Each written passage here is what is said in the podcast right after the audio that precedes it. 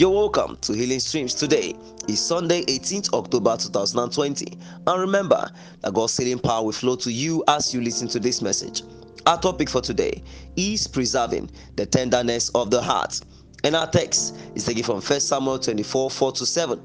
And the men of David said unto him, Behold, the day of which the Lord said unto thee, Behold, I will deliver thy enemy into thy hand, that thou mayest do to him as it shall seem good unto thee.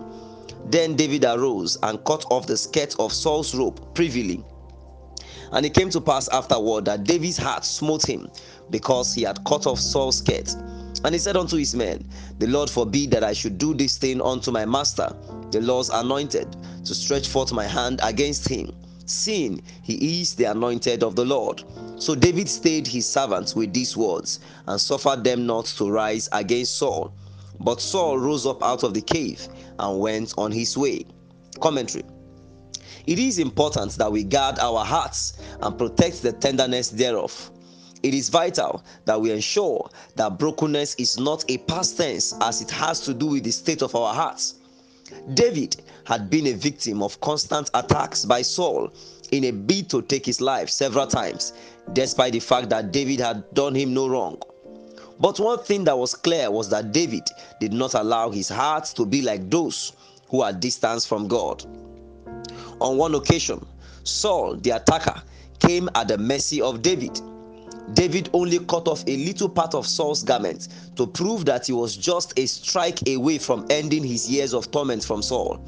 However, for just touching Saul's garment, his heart was greatly troubled there was a boundary alert from within him that he was warned not to cross.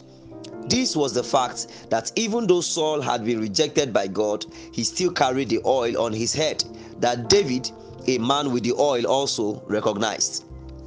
David knew that as long as the Lord liveth, the Lord will smite him, or his day will come to die, or he will descend into battle and perish.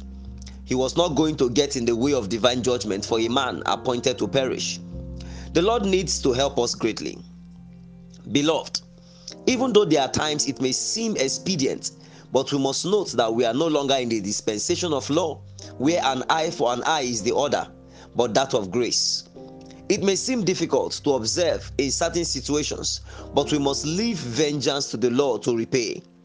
Our hearts must not be allowed to be hardened like those who do not have the Spirit of God. Can we assess ourselves today? The actions we are taking today? Have we become revengeful? Who are we trying to pay back with their own coin? Who are we trying to get back at? When last did we have a check in our spirit about a course of action? When last did your conscience prick you? When last were you restricted because your spirit was not at ease? When last were you sober at something the world rejoices over?